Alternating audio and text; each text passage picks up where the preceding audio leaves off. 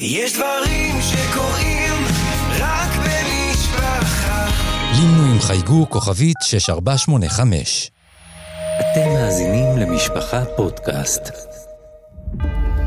זירת לוחמה ישראל יוסקוביץ' בסדרת אקטואליה יומית עם מפקדים מהשטח ובכירים בדרג הביטחוני והמדיני.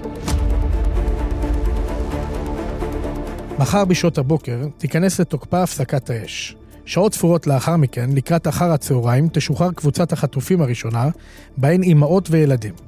בישיבת הממשלה שהתקיימה עד לשעות הלילה המאוחרות, סקרו גורמי הביטחון והממונים על המגעים את פרטי העסקה בפני השרים, והצליחו לשכנע את מרבית החברים כי מדובר בעסקה סבירה בנסיבות הקיימות. בשעות אלו שוהים ראש המוסד דדי ברנע והאלוף ניצן אלון בקטר, שם הם אמורים לקבל לידיהם את רשימת החטופים שישוחררו. זאת רשימה ראשונה מתוך ארבע שתתקבל בכל יום ובה יופיעו המשוחררים באותו היום.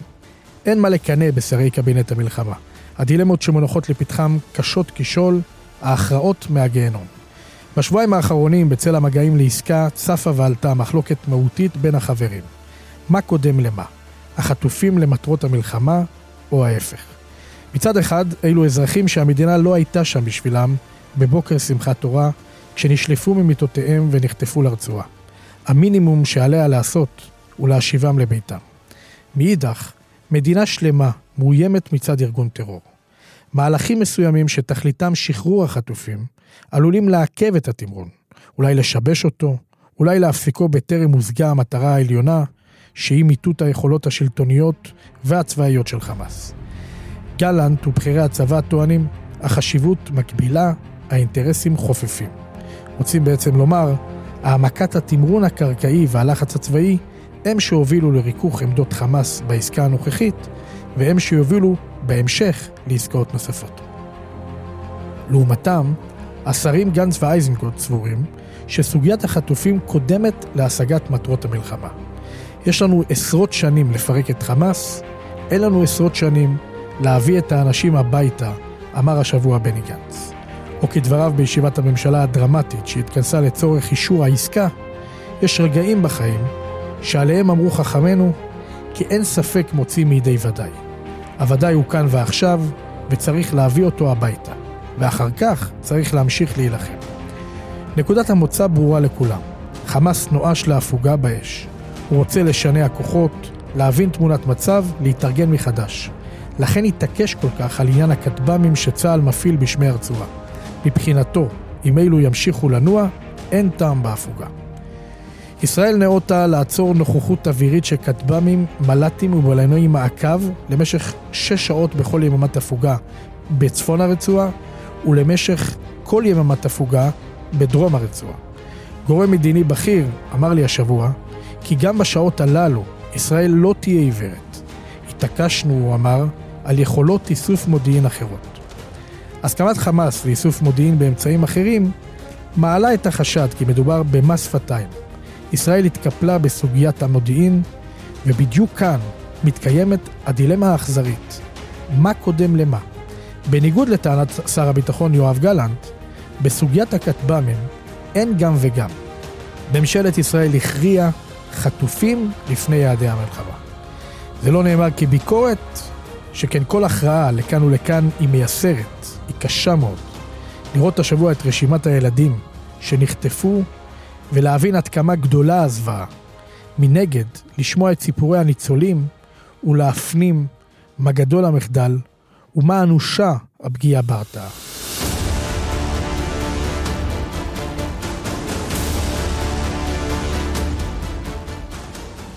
ואחרי שאמרנו את זה, צריך גם לזכור. לראשונה בתולדות עסקאות השבויים, ישראל מקבלת לידיה עשרות בני ערובה תמורת הפסקת אש ומחוות הומניטריות. לא ישוחררו רוצחים עם דם על הידיים, לא ישוחררו נכסים אסטרטגיים דוגמת יחי סינואר ששוחרר בעסקת שליט. קומץ המשוחררים המתועבים אינו מוגדר בדרכת סיכון גבוהה. מדובר בחילות שניסו לבצע פיגועים, אך בחסדי שמיים לא הצליחו. מרביתם אנשים מבוגרים, אם כי קיים מידע מודיעיני על כוונה של אחד מהם לפחות להמשיך לנסות לפגע אם ישוחרר. חשוב להדגיש, היעד המרכזי במלחמה, מיטוט שלטון חמאס, נותר כשהיה. ממשלת ישראל התחייבה להמשיך במלוא העוצמה, שנייה אחרי סיום העסקה. זאת ועוד, מי שטוען שהעסקה תתברר כמחדל, כנראה פספס משהו. המחדל אירע בבוקר שמחת תורה, כשמאות נשים, תינוקות, ילדים, נערים וקשישים חצו את הגבול לעזה, וכוחות ההגנה לא היו שם כדי למנוע זאת. אז אירע המחדל הגדול מכולם. הם כל המחדלים שאירעו בעת החדשה באיזושהי ישות ריבונית. מדינה שנחשבת לחזקה ביותר במזרח התיכון, שחיל האוויר שלה, בחמישייה הפותחת בעולם, נעלמה בשעת המבחן הכי גדולה שלה. אין עוד תסריט דומה שעבורו קיים צה"ל. זה ושום דבר אחר לא משתווה לו. אני מדמיין אותם מרימים עיניים למעלה, מביטים לצדדים, בטוחים שעוד רגע מגיעים הכוחות ובולמים את היעלמותם בתוך מנהרות האופל. אבל איש לא בא, לא למעלה ולא על הקרקע. איזה כאב לב זה. לא רק ההנהגה מתביישת להביט בעיניהם, גם אנחנו נתבייש אם בהתנגדותנו נלחץ את נבחרינו ובכך נמנע את שחרורם.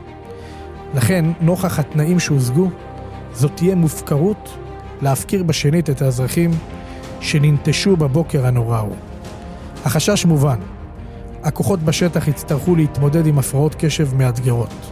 לא פשוט לדרוך במקום ללא תנועה. עוד יותר לא פשוט להתניע מחדש את המכונה הצבאית האדירה. להבנתי, חלק מהזמן שארך עד להשלמת העסקה כלל גם את ההיערכות לכך. בלי פירוט יתר, נזכיר את השלמת הכתרים על מעוזי חמאס והשמדת מרבית הפירים באזורים שבהם צה"ל שולט, בתקווה גדולה שחלילה לא נופתע. גורם מדיני מציין כי חמאס ביקש להשיב הביתה את התושבים שהתפנו מצפון הרצועה לדרומה, אך נתקל בחומת סירוב והתקפל. הסעיף הזה, הוא אומר, מבטיח את שימור הישגי המלחמה. הלקח שצריך לעמוד לנגד עיני הקברניטים ברור. ללחוץ, ללחוץ וללחוץ. התמרון הקרקעי, הכתר החונק על מעוזי הטרור, אפשרו את העסקה הזאת. היא לא קלה עבורנו, אבל היא רעה לחמאס. ארבעה ימים של הפסקת הפצצות תמורת 50 חטופים. העסקה האחרונה בין ישראל לחמאס, להזכירכם, הסתיימה בשחרור של יותר מאלף רוצחים כבדים עם דם על הידיים תמורת חייל אחד. סינואר וצמרת ארגונו חנוקים. זאת לא הערכה. זה מודיעין ברור שישראל עומדת מאחוריו. החמאס מבועת מכוונת ישראל להמשיך את התמרון הקרקעי ולהעמיק אותו לדרום הרצועה, בדגש על ח'אן יונס. יש לכך אינדיקציה שניתנה כבר ביום שני בערב, כשהוא השיב תשובה חיובית למסמך שהועבר עליו עם הערות ישראל. בשונה מעסקאות הפסקת אש שנעשו איתו בעבר, הוא ויתר על הקפדתו לומר את המילה האחרונה. זה, כך לדברי גורמי מודיעין, מוכיח שהפעילות הקרקעית וגם הכתישה האווירית השפיעה רבות על קבלת ההחלטות שלו.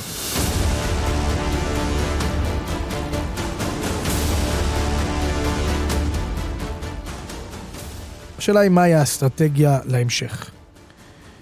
גורם מדיני ששוחח איתי הערב אומר שחמאס ירצה להאריך ככל שניתן את ימי ההפוגות.